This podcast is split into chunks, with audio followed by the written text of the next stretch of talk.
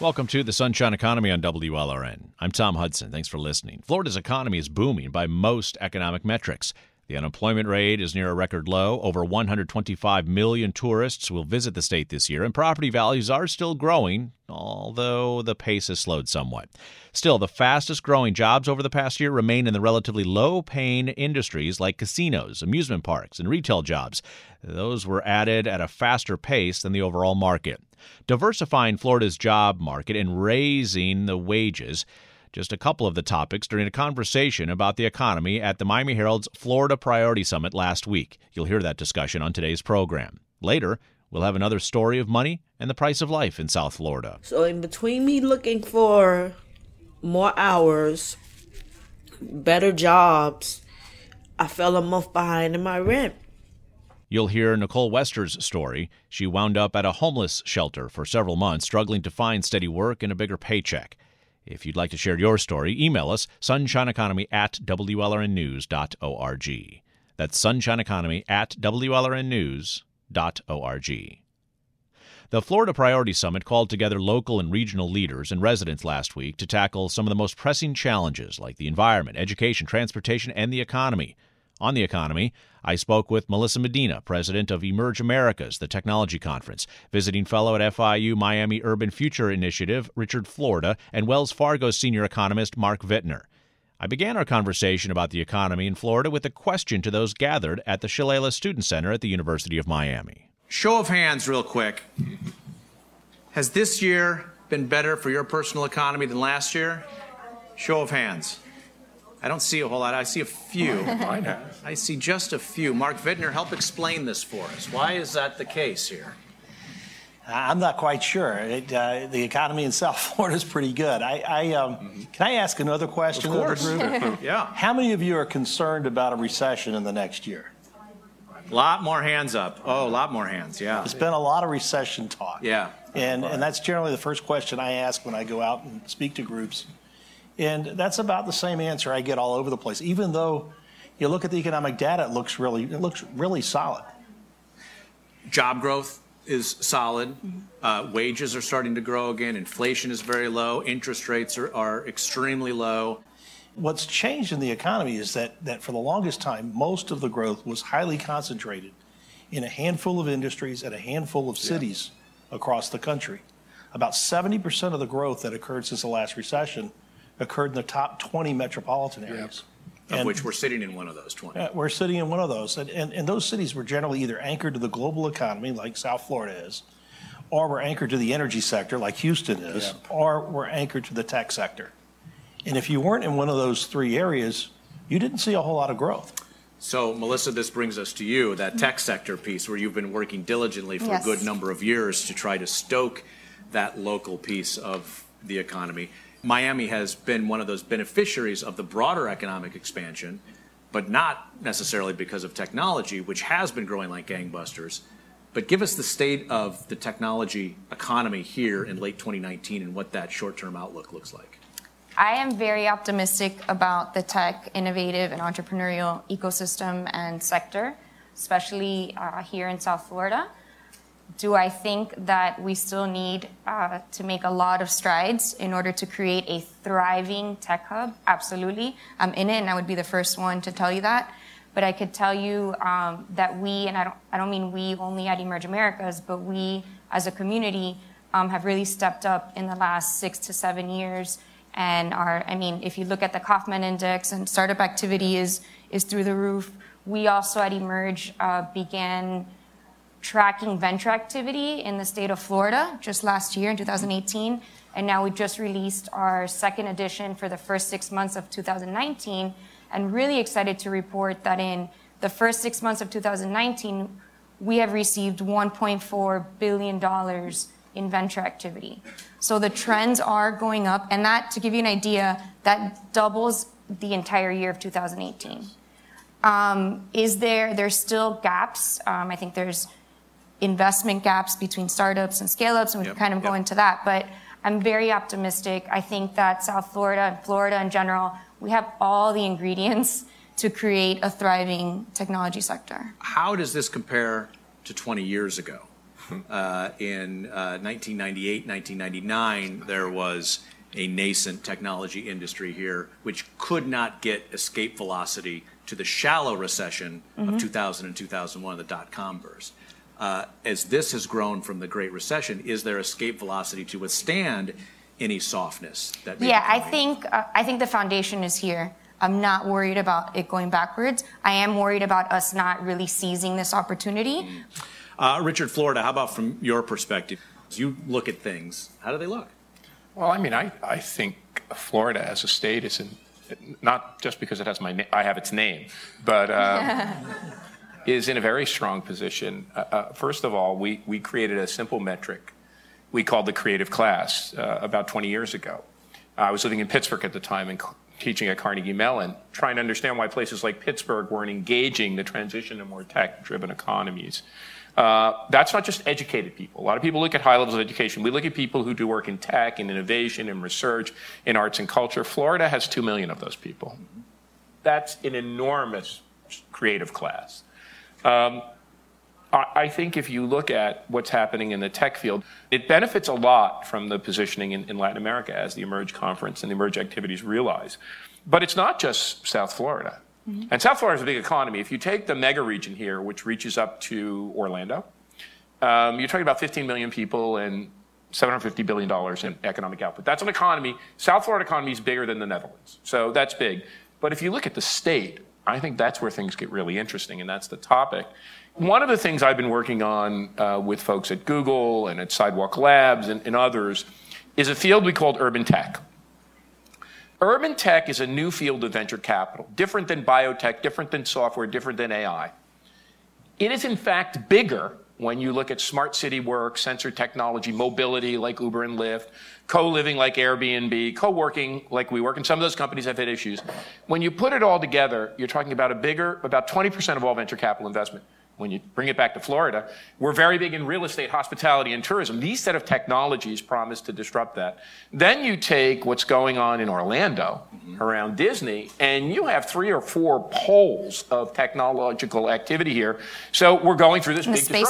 Space Coast. We're going through this big disruption from an older real estate, hospitality, retirement economy to a really interesting new economy built on technology and other stuff. Is it really, Mark, are we really disrupting the economy here? 100 million visitors plus are expected to come here. I think we want to disrupt. Right. I think that we need to, and I think, disclaimer, I was part of the economy influencers group, kind of discussed this all day with an amazing group of ladies, and I think we all had the discussion that there needs to be, our government needs to look at a long-term strategy in order to pivot a bit from just focusing on tourism and agriculture and real estate. These conversations need to happen looking forward into our future state of our economy. Well, the question is, are we a disruptor? Are we just being disrupted? I mean, do we have more than our share of technology-driven growth, given that, because we're going to get a lot just because we're a big state. And I think increasingly we're seeing that we are becoming a leader in a number of fields. And it's easiest and most, I think it has the most momentum behind you when you go with areas of strength. So areas of technology that are tied to areas of Florida that are already large are likely to do better because that's where your source of funding is likely to come from. So that's healthcare, it's financial services, it's everything related to retirees.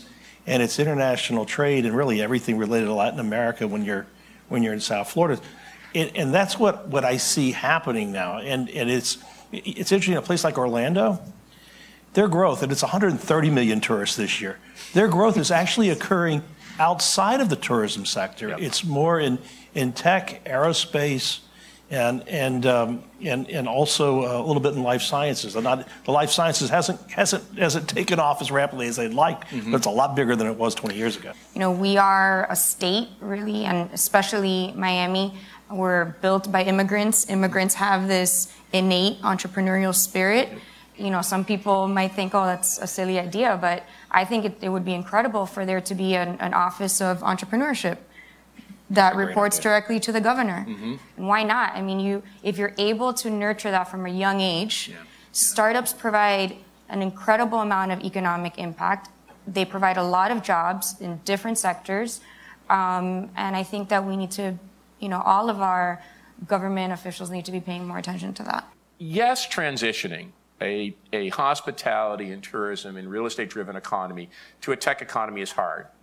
But as a person who lived in Pittsburgh for 20 years, whose wife is from Detroit, try transitioning an old industrial economy. That's a lot harder because the constraints on you, if you're not growing, if you're declining, are a lot different than when you're growing.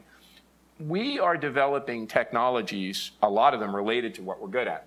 We're good at real estate and architecture and construction. We can be a leader in urban tech. We're good at healthcare and life sciences. We can be, but the one I want to point out when you said Orlando, what did people talk about? The company that's on the leading edge of technology.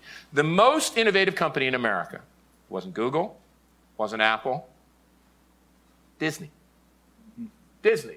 And the people in that lab said it's not just about software. Try building those new ride technologies. Try dealing with the civil engineering and city building technology. So we have real technology leaders in our state, sometimes that we don't think of that way. That was FIU's Richard Florida, along with Emerge Americas President Melissa Medina and Wells Fargo economist Mark Vitner, speaking with me at the Miami Herald's Florida Priority Summit. Still to come, the difficulty in raising the low average pay in Florida.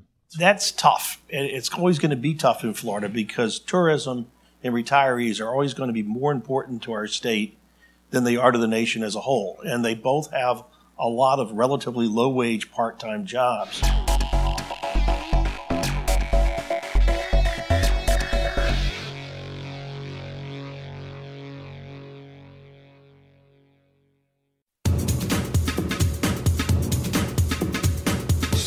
Welcome back to the Sunshine Economy on WLRN. I'm Tom Hudson. Today on the program, a conversation on the economy held live last week at the Miami Herald's Florida Priority Summit.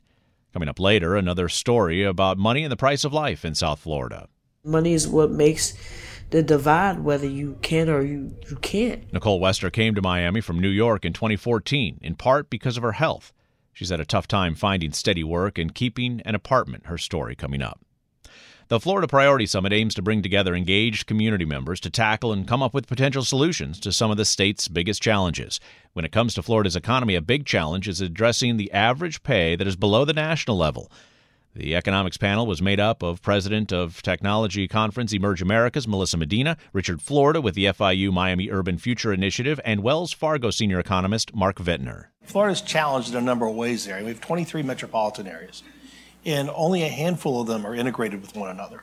And South Florida, really, up until this expansion, up until this past decade, Broward and Dade and Palm Beach counties were not integrated to a great degree. And it was really driven by an affordability migration. Most of the major roads go east-west, which is why we have such terrible traffic all the time. You only have a few arteries going north-south. Well, that's true on the West Coast, too. And so Bradenton and Sarasota, which have an airport right there on the county line, they're not really integrated very well at all. I mean, they're not. So I think there's some opportunities. I think that South Florida and Central Florida with Orlando and the Space Coast, those are really tied in together. Another natural might be Jacksonville and Gainesville, which playing off the healthcare with the University of Florida. There's actually a lot of tech going on in Gainesville proper, too. But in order to get the critical mass there, they have to link up with somebody, and it may be Jacksonville there, and I would say Tampa and St. Pete, even though they're the same metropolitan area, they weren't always tied together. Their demographics. Hillsborough County was one of the youngest counties in the state, and Pinellas was one of the oldest, but they've kind of merged because Pinellas has gotten younger and Hillsborough's gotten older. Yeah. So we're talking about this diversification. Many different purposes there. One of them, of course, is to live the standard of living and the average wage in this hospitality, service-driven economy that we've built. That's tough. It's always going to be tough in Florida because tourism and retirees are always going to be more important to our state than they are to the nation as a whole. And they both have a lot of relatively low-wage part-time jobs in them. And so when you look at averages, Florida's always going to come up looking as though, gosh, we have a disproportionately large share of jobs in those industries. But if you look at the growth outside of those industries, you see that we are seeing a lot of growth in high-wage jobs. And Florida has the largest manufacturing workforce in the South, and I think the 7th or 8th largest in the nation. And you don't think about that because you say that again. We have the largest manufacturing workforce in the South. And I'd have to look again and see where we are in terms of the nation, but I believe it's #7. What are we making? We make a lot of aerospace products. We make, naturally we still make a lot of food products, but that's down the list in terms of dollar value. Mm-hmm. But a lot of medical devices. Mm-hmm. I mean, we make an awful lot. 2/3 of our manufacturing is in durable goods, which is the higher wage mm-hmm. stuff. We're making satellites now. Mm-hmm. Florida's going to change the world. As we launch 5,000 satellites up into space in the next 5 years and double the number of people that are on the internet from 3.5 billion people to 7 billion people. Yeah. And all that's happening in the Space Coast. Yeah. The one thing we have to watch for that Marcus said very eloquently is that so much of our growth has been concentrated in the country and in the state in a handful of major metropolitan areas. The term I invented for this is winner-take-all urbanism. Mm-hmm. We not only have a winner-take-all economy, we've had a winner-take-all city system. What that does is create something we know very well in this country is an urban-rural divide. And people in the rural hinterlands in those farm communities say, what about me? So I think it's something that Florida has to really grapple with. We've seen what it's done to our country, the kind of cultural and political division we live with. The second thing, though, goes to those low-wage service, tourism, hospitality jobs. Our statistics say that well more than half of all jobs are in these low wage, and they're done predominantly by women and immigrants and ethnic and racial minorities.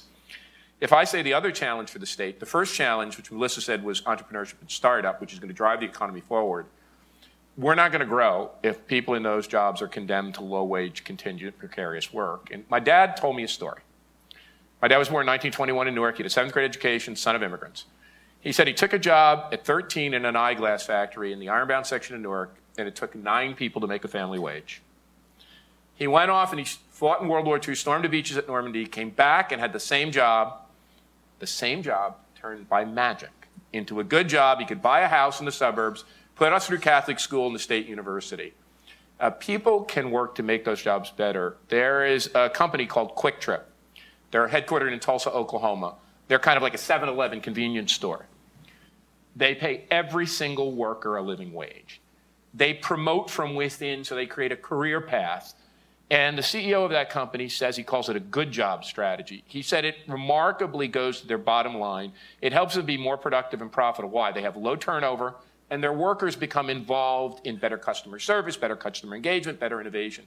So I think we need another statewide imperative on how do we make the bad jobs we have better jobs. Melissa, what role does the nascent technology industry that you've been operating in that mm-hmm. you are convinced is foundational now and can survive any kind of economic headwinds that may come up? What role is that playing in this? I think it plays a huge role. If we start fostering and sparking this tech and entrepreneurial ecosystem, you're going to see that these startup scale-ups, even small and medium-sized businesses, are going to be offering great jobs for our residents of our state. You'll probably hear this a lot from entrepreneurs. I know I hear it a lot from entrepreneurs. The problem isn't the idea. The problem isn't even the regulatory environment to get the company up and running. The problem, sales, revenue. We need help getting to market and finding those customers. Are you hearing that same kind of thing? And what? I am, but I'm also hearing from entrepreneurs that are not based in Florida that want to move here.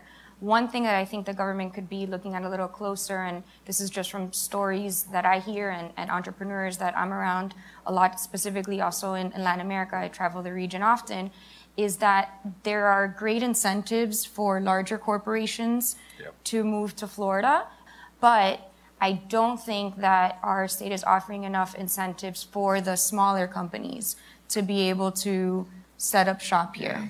There has to be a fundamental mind shift with risk-taking and the way that people see the tech and innovative sector. I think we are a state that has traditionally invested in real estate. No problem with that. I think that's, that makes a lot of sense.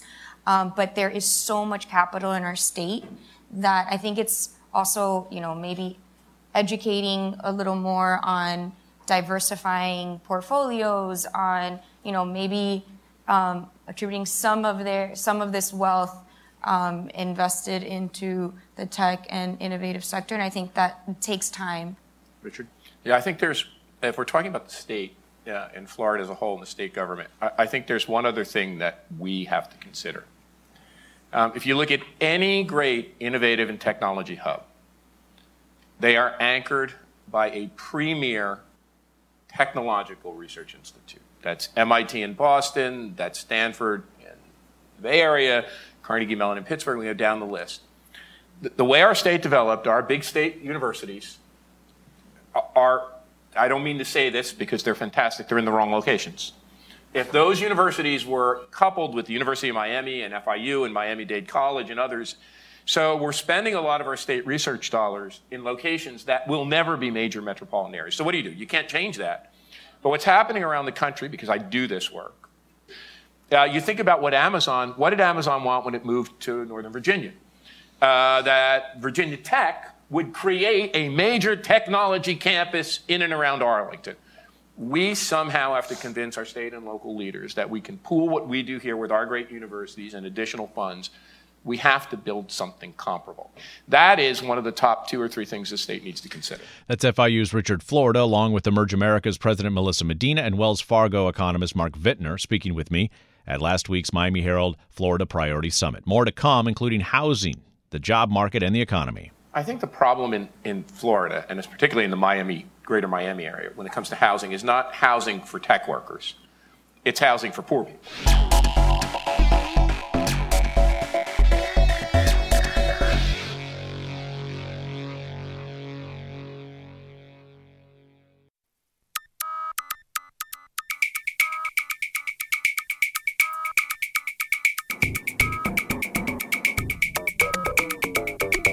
This is the Sunshine Economy. Thanks again for listening. I'm Tom Hudson. Today we're bringing you a discussion on the state's economy that was recorded live last week at the Miami Herald's Florida Priority Summit.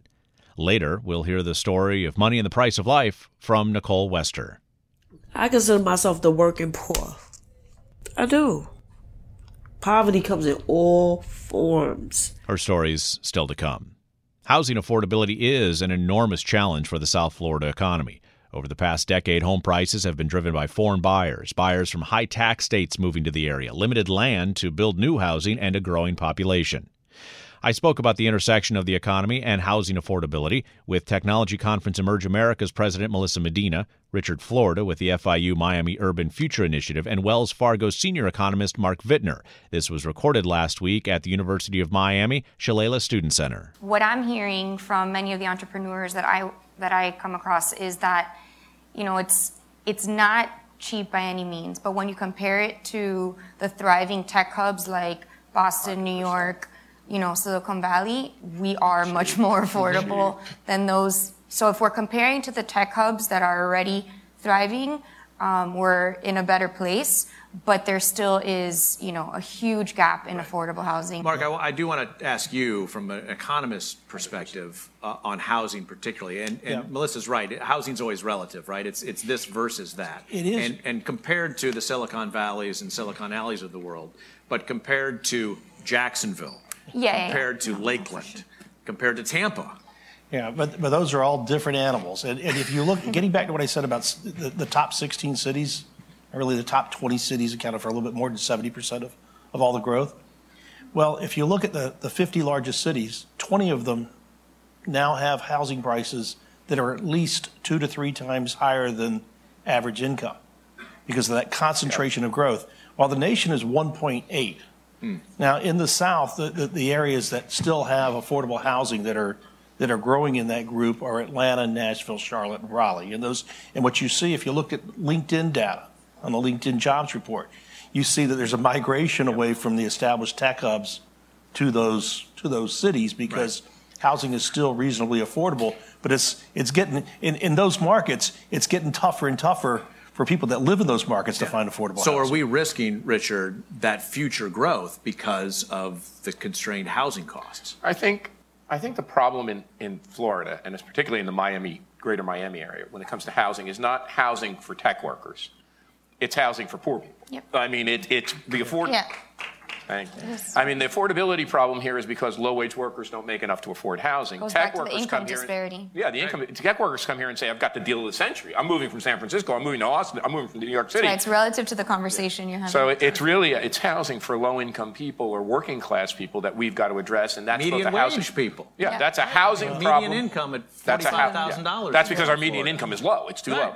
So we've got to boost those wages and make housing affordable. I think the problem facing this is it solving for the wage, solving for the housing? It's solving for the wage. I mean, look, it's both, but solving for the wage. Those wages have to come up, and we also have to solve for housing. But it's a wage issue.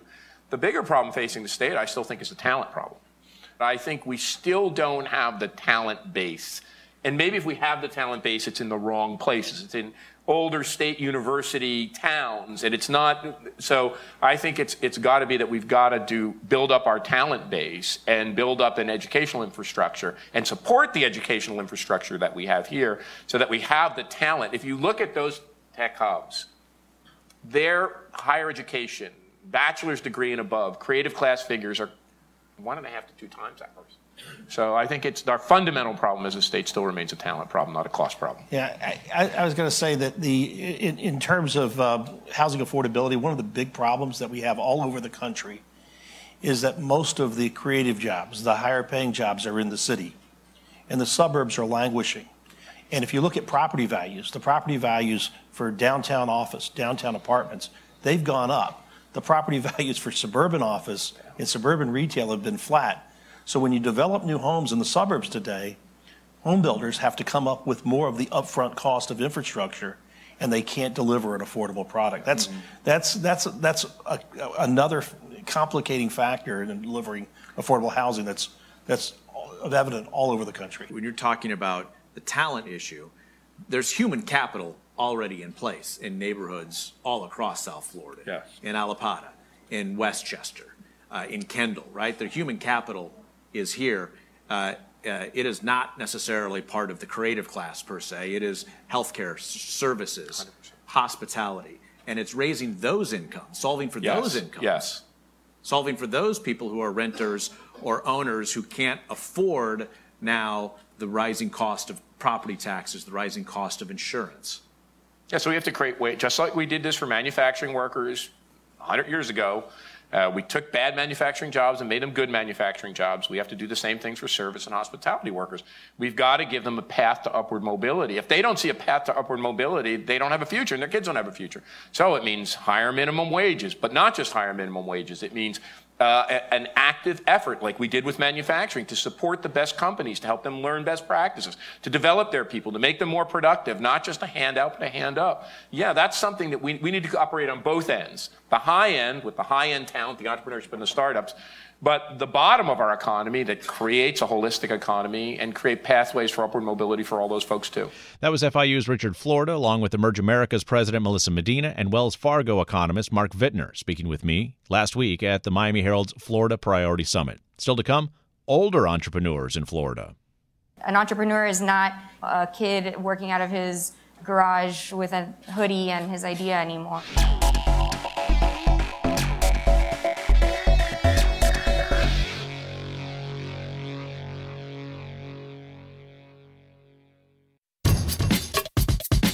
We're back on the Sunshine Economy. I'm Tom Hudson. Thanks again for listening. Later on in this program, another story of money and the price of life in South Florida. Last week, the Miami Herald held its second Florida Priority Summit, discussing some of the biggest areas important for Florida's future, like the economy. I spoke with three people from different backgrounds.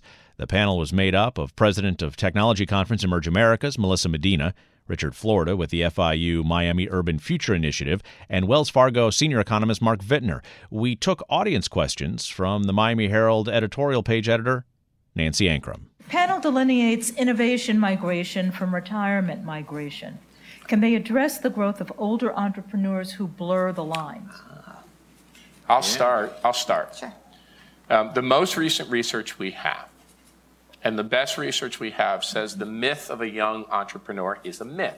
We all focus on the Jeff Bezos, the Steve Jobs, the Bill Gates, and but actually, I forget the exact numbers, but a 60-year-old entrepreneur is 2 to 3 times more likely to be successful than a young one. What that means is our retirees are a very good source Absolutely. Of entrepreneurship. Yeah, no, and I was just going to say that we're seeing a lot more serial entrepreneurs yeah. that you would consider, you know, of retiree age that are moving to Florida. And this is, for me and our ecosystem is music to our ears, because those serial entrepreneurs, they don't stop. You know, they're going to build another idea here. They're going to build another company. And so the lines are blurred. And nowadays, I mean, I consider myself a mompreneur. There's so many, you know, other, you know, terms. And an entrepreneur is not, you know, a kid working out of his garage with a hoodie and his idea anymore. Entrepreneurs are all of us in this room. And realize a 60-year-old today is not a 60-year-old in my parents' generation. The 60-year-olds who are the likely movers here, who are retiring from raising their family yep. up in the cold, and or wherever, where they're coming here, are coming here with some money, mm-hmm. with some savings from their house, and a passion to reinvent themselves. Absolutely. So a 60-year-old here is coming here to do something new and different. They plug into the whole ecosystem that we're building. We currently have tourism and hospitality as the primary industries in South Florida, someone writes. We are now focusing on tech. How can we attract and retain the likes of an Amazon to move here? I was involved in that process and thoroughly enjoyed it. And it also opened my eyes to reality and that there are certain gaps in, you know, that we need to fill. And I think we sort of touched upon them, but I think transportation was a big issue. I know Richard addressed the talent. I'm actually pretty optimistic about the talent. I mean, I know FIU graduates yep. an incredible amount of engineers. And so I think it's sort of the chicken or the egg. We need more opportunities for this talent to stay here also. So I think it's just a matter of time before an Amazon or a Google. They're all here. It's just they're here in a smaller capacity. It's just a matter of time before one of these headquarters. They're not coming right now because we're still, I think, back to my earlier point, we're still in our foundation. We still, but then again, going back to being my glass being half full, that's wherein lies our opportunity to grow as an ecosystem and to build a very unique ecosystem to then attract. Yeah, and so I think you want to make sure that the firms that are here expand here too. I mean, Citrix mm-hmm. is a wildly successful mm-hmm. firm and growing like crazy. You want to make sure that we capture more of that growth here and hold on to what we have. But the Amazon thing, I mean, in hindsight, it kind of looks, I mean, it really looks like they had DC written on it all the way, so it was kind of... Some say that as well. I mean, some of us predicted that from day one, but a couple things. And I think, believe it or not, that what happened in the wake of Amazon and the brouhaha is probably the last time a major tech company will do a big relocation to an established Washington, San Francisco, New York. They're probably going to have their eyes on the Miamis of the world, so more is coming to us. But imagine a major urban innovation hub or hubs throughout this state. Imagine one here where you had FIU and University of Miami and Miami-Dade and others with the best people focused on these new technologies in the urban center. You know, focused with what they're doing, the kind of thing they're doing in Detroit, the kind of thing they're doing in Cornell. That could be a game changer. But that kind of thing where you're pushing state resources, university resources, tech ecosystem building, where you're really focusing on doing it in an urban center as a partnership, that could be a game changer, and as well as addressing some of the transportation and housing problems we've got to deal with. I'll just add by saying completely agree with you. I think we have all the ingredients. I think, you know, UM has an incredible entrepreneurial program. I think all of these schools working together yep. would be phenomenal for this effort. That was Emerge America's President Melissa Medina, FIU's Richard Florida, and Wells Fargo economist Mark Vitner speaking with me last week at the Miami Herald's Florida Priority Summit. Still to come, financial statements, a story of money and the price of life in South Florida. I consider myself the working poor. I do. It comes in all forms. Poverty comes in all forms. That story still to come.